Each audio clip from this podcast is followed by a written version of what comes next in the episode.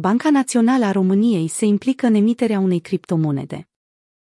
Banca Națională a României, BNR, a anunțat să a alăturat unei majorități a băncilor centrale europene în ceea ce privește o monedă digitală emisă de către Banca Centrală, BCE.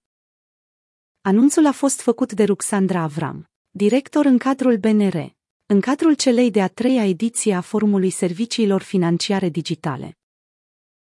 Potrivit președintelui executiv al Asociației Române a Băncilor, ARB, Florin Dănescu, 16 bănci europene au lansat inițiativa unui sistem paneuropean de plăți, o soluție de plată unificată pentru consumatori și comercianți din întreaga Europa, Inițiativa Europeană de Plăți, EPI, care are ca obiectiv construirea unei noi scheme de carduri paneuropene, oferind carduri de plată pentru consumatori și comercianți din toată Europa, un portofel digital și plăți person-to-person, precum și creșterea independenței Europei pe piața globală a plăților. Nu vă ascund faptul că Banca Națională a României s-a alăturat unei majorități a băncilor centrale europene în ceea ce privește o monedă digitală emisă de către Banca Centrală.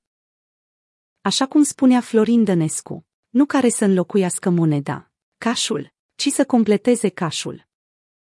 Este vorba de acel proiect cu CBDC, Central Bank Digital Currency. Suntem și noi acolo prezenți. Eu chiar fac parte dintr-un grup care s-a constituit la nivelul băncii reglementelor internaționale, a declarat oficialul din Banca Națională a României. Aceasta a afirmat că vor să ia pulsul din timp, să vadă ce înseamnă, pentru că nu se pune problema doar a monedei în sine, se pune problema tehnologiei care va stă la baza emiterii și mai ales a distribuției și a utilizării în serviciile de plată a acestei monede.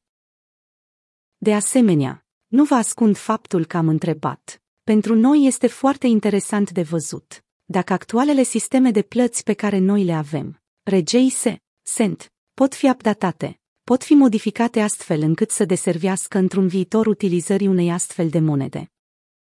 Răspunsul nu există.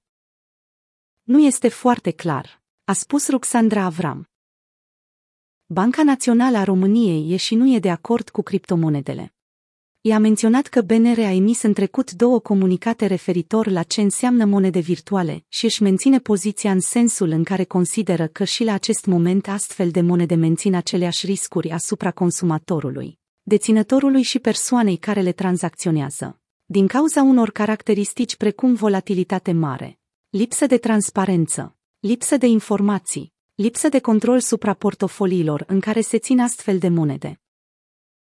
Oficialul din Banca Națională a României a mai făcut referire la nemulțumirile consumatorilor de servicii bancare și a declarat că, deși există autorități clar definite de lege precum ANPC, acestea vin în primul rând la BNR.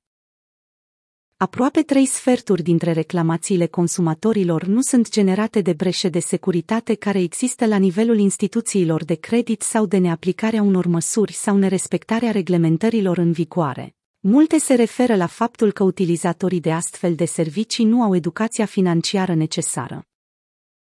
Și am să dau un singur exemplu.